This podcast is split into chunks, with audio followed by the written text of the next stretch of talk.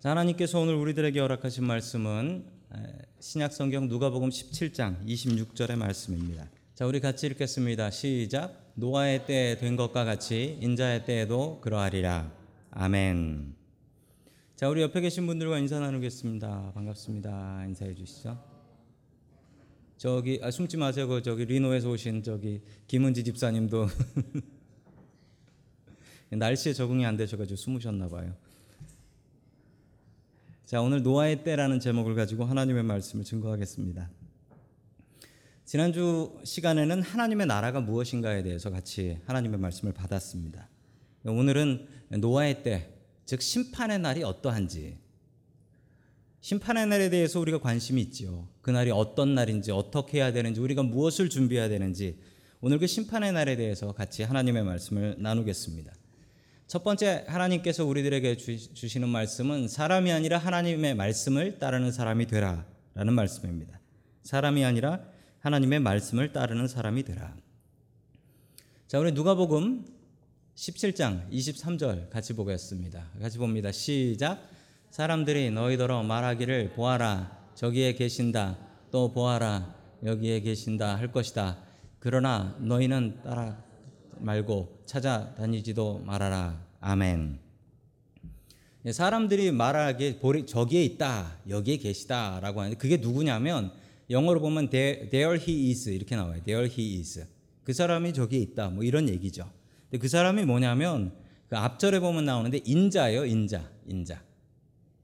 인자가 이제 영어로 son of man이죠. son of man인데 son of man을 capital로 크게 son of man이라고 쓰면은 그러면 이거는 그냥 사람이 아니라 예수님을 얘기합니다. lower case 작은 소문자로 s로 쓰면은 그건 보통 크리스찬 보통 사람을 얘기하지만 이게 대문자로 쓰면은 그건 예수님입니다. 영어가 참 좋아요. 한국말은 표시가 안 나는데 영어로는 대문자로 쓰면 그 예수님입니다. 자, 인자 그 예수님께서 다시 오시는 것을 얘기합니다. 예수님께서 오셨다가 하늘나라 올라가셨다 이제 다시 두 번째 오시잖아요. 어. 예수님께서 재림하신다. Second Coming of Jesus Christ. 그 얘기를 하는 겁니다. 그래서 사람들이 얘기하기에 야 여기에 예수님이 계신다. 저기에 예수님이 계신다. 뭐 이렇게 얘기하는 사람들이 있다라는 거예요. 그러면 그런 얘기 듣지도 말고 그리고 그런 얘기 찾아다니지도 말아라 라는 겁니다. 이 두 번째 오신 예수님을 재림 예수라고 합니다. 재림 예수. 다시 다시 오신 예수님. 두 번째 오셨다라는 거죠. 재림 예수님이 현재 50분이 계십니다. 지구상에 50분이 계세요. 50분이 계시는데 50분이 다 어디 계신 줄 아세요? 다 자랑스럽게도 우리 조국 대한민국에 모여 계십니다. 다들 예술에. 참 무서운 얘기입니다. 그래서 이분들을 따라갔다가 재림 예수 따라갔다가 인생 망치는 분들이 참 많아요. 그 사이비 종교가 뭐 나랑은 상관없겠거니 생각하시는 분들도 계시지만 사이비 종교 때문에 인생 망치신 분 있습니다. 여러분들이 아시는 분들 중에도 있습니다. 누구냐면 어, 예전에 그 최태민 씨라는 분이 그냥 목사 행세를 하면서 예, 그분 딸이 최순실이죠. 예, 그분 믿었다가 지금 감옥에 가 계신 분들도 계세요. 예, 보시면은 사이비단이 얼마나 이게 무서운 거구나라는 것을 아, 다시 한번 볼 수가 있습니다. 사이비단 따라가는 사람들의 특징이 있습니다. 어, 저 사람 참 카리스마가 있어. 이런 거예요. 저 사람 참 카리스마가 있어. 그래서 그 사람을 따라가는 거예요. 목사를 따라가고 사람을 따라가는 거예요. 사람 따라갔다 낭패당하는 수가 얼마나 많습니까? 성도 여러분, 저를 따라오지 마십시오. 저도 사람이고, 저도 실수하고, 저도 잘못하고, 저는 그냥 사람입니다. 우리가 따라가야 될 것은 저도 말씀 보고 따라가고, 우리 성도 여러분들도 말씀 보고 따라가고 다 함께 말씀 보고 따라가야지 사람 따라갔다가 큰 낭패 당하는 수 참 많이 있습니다. 그건 제 경험이기도 해요. 제가 따라갔던 목사님, 목회자를 따라갔다가 저도 실망 많이 한 적이 있었습니다. 그러면서 드는 생각이 아니 내가 하나님을 믿지 목회자를 믿는 건 아니잖아. 이 생각이 들더라고요. 사람을 따르지 마십시오. 말씀을 따라가십시오. 저의 제자가 되려고 하지 마십시오. 예수님의 제자가 되십시오. 교회에서 제자 훈련하면서 제자 훈련 때문에 아주 힘들어지는 교회들이 있어요. 보통 어떤 경우냐면 이런 경우예요. 나는 전에 목사님의 제자다 이거예요. 나는 전에 목사님의 제자다. 아니 그런 제자가 어디 있어요? 우리 모두는 예수님의 제자지. 어디 사람의 제자가 있습니까? 사람을 따라다니지 말라. 오늘 예수님께서는 분명히 하나님의 말씀으로 약속하고 계십니다. 사람을 따라다니면 낭패당합니다. 사람 아니라 말씀을 따라다닐 수 있기를 주의 이름으로 간절히 축원합니다. 아멘. 두 번째 하나님께서 우리들에게 주시는 말씀은 바쁜 것이 바른 것은 아니다라는 말씀. 바쁜 것이 바른 것은 아니다. 자, 누가복음 17장 26절 말씀 같이 봅니다. 시작. 노아의 시대에 일이 벌어진 것과 같이 인자의 날에도 그러할 것이다. 아멘. 노아의 때라는 게 나옵니다. 노아의 때가 뭐냐면 아시는 것처럼 노아의 때는 홍수가 나가지고 세상이 모두 다 심판을 받았던 그때를 얘기합니다. 세상이 심판받았고 그리고 노아의 홍수 이후에 또 한 번의 심판이 예수님 오실 때 우리에게 있게 된다라는 사실이죠. 자, 노아가 세상을 향해 선포했습니다. 이제 세상이 멸망하고 이제 홍수가 와서 사람들이 다 죽습니다라고 얘기했을 때 사람들의 반응은 저 영감이 미쳤구나 라는 것이었습니다. 저 500살 먹은 영감이 미쳤구나. 이게 사람들의 반응이었어요. 그리고 사람들은 그냥 바쁘게 하던 일을 하면서 살았습니다. 돈을 벌고 일을 하고 그리고 자식들을 키우고 결혼하고 장가가고 늙고 그냥 우리가 보통 하는 일을 그 사람들은 아주 바쁘게 하면서 행복해하며 살았습니다. 우리가 일상생활을 열심히 하면 기쁨이 있습니다. 회사 생활을 열심히 하고 그리고 열심히 일해 가지고 통장에 숫자 이게 찍혀 있는 걸 보면은 그리고 장사하시는 분은 끝날 때 마감하면서 야 이거 오늘 돈이 얼마가 들어왔냐를 보면은 이 기쁨이 있습니다. 그 기쁨 말로 못할 기쁨이 있어요. 그런데 그 기쁨 때문에 노아가 아무리 세상이 멸망한다라고 했을 때 그 얘기를 듣지도 않고 홍수가 난 다음에야 그제서야 와가지고 배 문 열어달라고 했던 사람들의 모습 바로 노아의 때와 같이 인자의 때도 그럴 것이라는 것입니다. 자, 27절의 말씀을 같이 봅니다. 시작. 노아가 방주에 들어가는 날까지 사람들은 먹고 마시고 장가고 시집가고 하였는데 마침내 홍수가 나서 그들을 모두 멸망시켰다. 아멘. 일상생활에 충실했습니다. 일상생활에 충실하고 먹고 마시고 장가가고 시집가고 바빠서 심판 같은 것은 생각할 필요가 없었습니다. 내가 죽고 나서 어떻게 될까 이런 생각은 하지도 못했습니다. 여기서 사탄의 전략 하나가 있습니다. 사탄은 우리를 무척 바쁘게 합니다. 무척 바쁘게 해요. 바쁘게 살면은 사람들이 생각하기를 그래 난 바쁘니까 열심히 잘 살고 있어라는 착각을 갖게 되죠. 사탄은 우리를 바쁘게 합니다. 바쁜 것하고 똑바로 사는 건 완전히 다릅니다. 바쁘게 했다고 내가 해야 될 일을 다 합니까? 세상이 우리를 얼마나 바쁘게 하는데 아시잖아요. 쉴 새 없이 전화가 나를 부르잖아요. 쓸데없는 메시지가 계속 들어오잖아요. 그거 일일이 답하고 살면 그리고 또 그 복사해가지고 딴 사람한테 보내고 이러다 보면 하루 다 가는 거잖아요. 그렇게 바쁘게 살면 그 바르게 사는 겁니까? 전혀 그렇지 않습니다. 특히 우리가 사는 이 지역이 어떻습니까?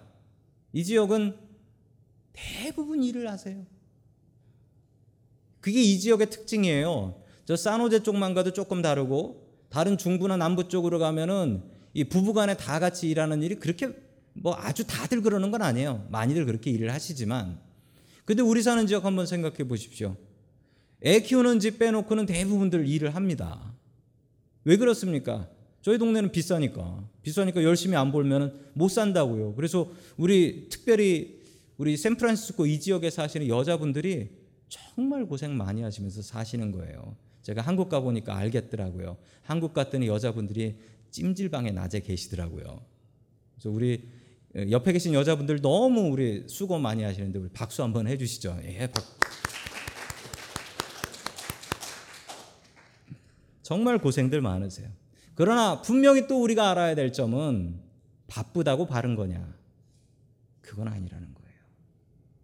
바쁘게 산다고 내가 바르게 사는 거냐? 이건 아니에요. 하나님, 내가 바빠가지고 하면서 심판의 날인데 바빠가지고 회사 다니고 일하고 돈 벌고 애들 키우느라고 바빠가지고 제대로 못 살았습니다. 이 핑계가 통할까요? 안 통할까요? 입힌 게안 통합니다. 안 통해. 그러므로 우리는 열심히 살아야 되지만 바르게 살아야 합니다. 자, 28절 말씀 계속해서 같이 봅니다. 시작. 로시대에도 그와 같이 일이 벌어졌다.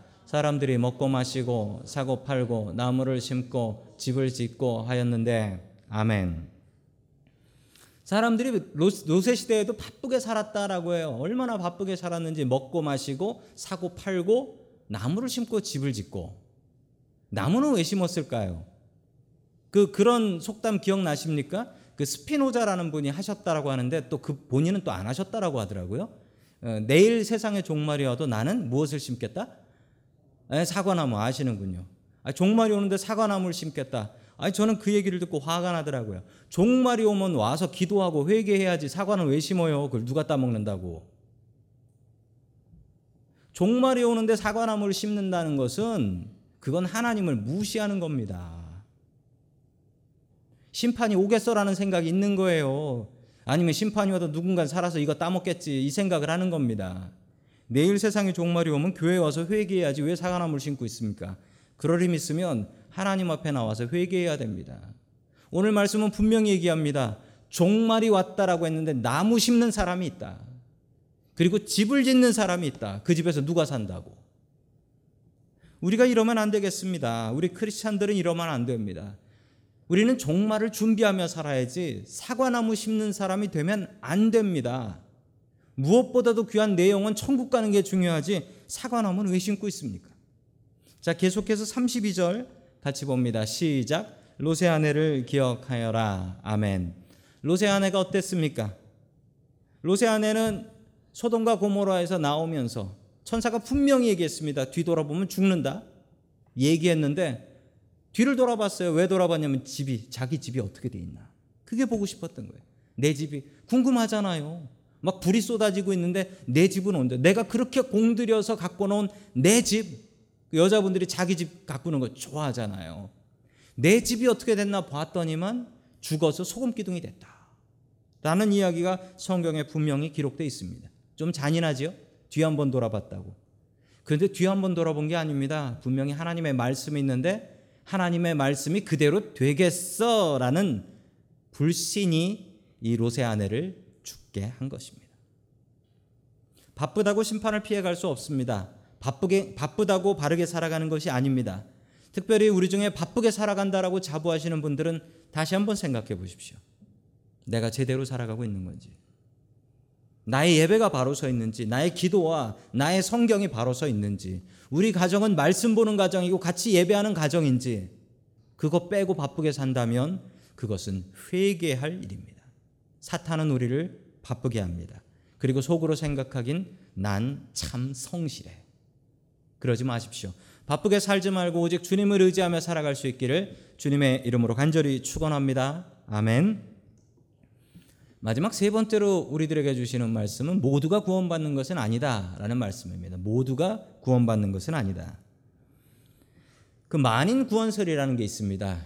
만인 구원설이라는 것은 세상 모든 사람들이 다 구원받는다라는 얘기입니다. 한 명도 빠짐없이 다. 왜 그러냐?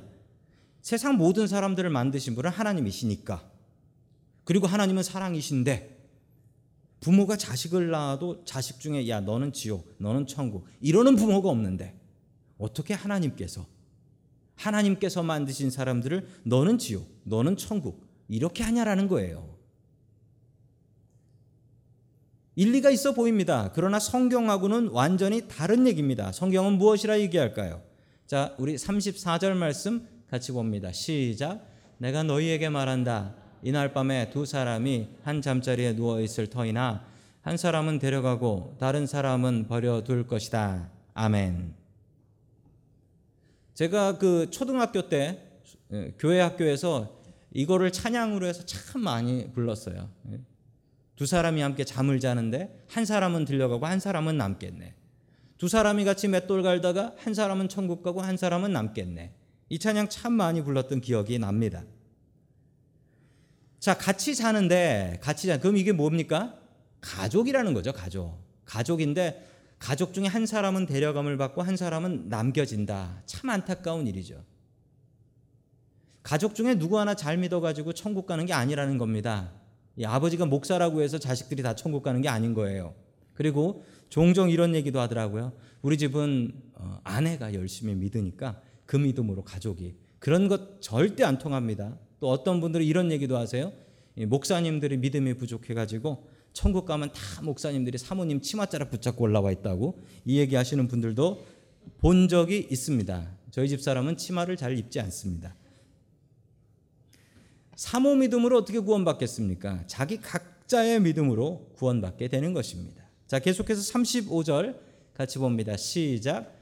또 두 여자가 함께 맷돌질을 하고 있을 때 한 사람은 데려가고 다른 한 사람은 버려둘 것이다. 아멘. 여자들이 같이 일을 하고 있습니다. 여자들이 같이 일을 하면 막 수다를 떨겠죠. 이게 있다고 뭐 그렇게 수다를 떨면서 얘기를 하고 있는데 그 순간 갑자기 한 여자는 들려서 하늘로 가게 되고 한 사람은 남겨져서 혼자 맷돌 갈고 있다라는 거예요. 얼마나 무서운 얘기입니까? 자, 그때 제자들이 엉뚱한 질문을 합니다. 엉뚱한 질문. 자, 37절 봅니다. 시작. 제자들이 예수께 말하였다. 주님, 어디에서 그런 일이 일어나겠습니까? 예수께서 그들에게 말씀하셨다. 죽음이 있는 곳 또한 독수리들이 모여들 것이다. 아멘. 도대체 이 말이 무슨 얘기입니까? 제자들이 질문을 잘못했어요. 제자들이 뭐라 질문했습니까? 주님, 어디에서 그런 일이 일어나겠습니까? 라고 했어요. 이 얘기의 뜻은 뭡니까? 아이고, 그 신기한데 그게 나한테 벌어질, 우리한테 누구나 벌어질 일이 아니고 그런 신기한 일이 어딨냐는 거예요. 둘이 같이 자다가 한 사람 올라가는 거기 어디냐는 거예요. 둘이 맷돌 갈다가 한 사람 가고 거기 어디냐는 거예요. 지금 예수님 말씀 완전히 엉터리로 들은 거예요. 누구나 다 그렇다라는 거예요. 누구나. 누구나. 누구나 심판을 준비하지 않으면 이런 험한 일을 당하게 될 것이다라고 얘기하는데 제자들은 하는 얘기가 그런 신기한 일이 어디에 있습니까? 이러고 얘기하는 겁니다. 그러자 예수님께서 대답을 하셨습니다. 그러나 대답은 더 어렵습니다. 뭐라고 대답하셨습니까? 같이 읽습니다. 시작. 죽음이 있는 곳에는 또한 독수리들이 모여들 것이다. 아멘. 읽어도 무슨 얘기인지 통 모르시겠죠? 제가 이 말이 무슨 뜻인지를 찾으려고 그 책을 뒤져봤더니만 이 말에 대한 해석이 신학자들이 12종류의 12종류, 12명이 아니라 12종류의 해석이 있어요. 그러니까 이게 정말 해석하기 어려운 겁니다. 그렇지만 이 문맥, context가 중요한 거거든요. context를 놓고 번역했을 때 이 말의 뜻은 이렇게 됩니다. 시체가 있는 곳에 독수리 떼가 어김없이 모여드는 것처럼 죄가 있는 곳에 심판은 어김없이 임한다. 라는 뜻으로 해석하시면 됩니다. 시체가 있는 곳에 어김없이 독수리 떼가 보고 찾아오는 것처럼 죄가 있는 곳에 심판은 장소가 중요한 게 아니라 어느 곳이라도 주님께서는 그곳을 심판하신다. 이게 그 12가지 해석 중에 가장 근접한 그리고 문맥에 가장 맞는 해석이 되겠습니다. 우리는 나름대로의 꿈을 갖고 삽니다. 직장에 잘 취직하면 좋겠다라는 생각을 가지고 또 결혼을 잘해서 행복한 가정을 꾸리면 좋겠고 또 아이를 잘 낳았으면 좋겠고 그리고 집을 샀으면 좋겠고 집이 좀 더 넓고 좋으면 좋겠고 좋은 차를 타고 싶고 그렇게 늙어서 할아버지가 되고 할머니가 되고 이런 꿈을 꾸고 삽니다. 이런 꿈을 꾸고 사십시오. 그러나 중요한 사실은 그 꿈이 언젠가 한 번에 중단될 수도 있다는 사실입니다. 주님의 심판으로. 내가 죽기 전에 주님의 심판이 올 수도 있다는 사실입니다. 그리고 내가 언제 죽을지도 모른다는 사실이죠. 그 죽음의 날 심판을 기다리십시오. 그리고 그 심판의 날 주님께서 부르실 때 남겨진 사람 되지 말고 주님께 들려 올라갈 수 있는 사람들 될 수 있기를 주의 이름으로 간절히 축원합니다. 아멘.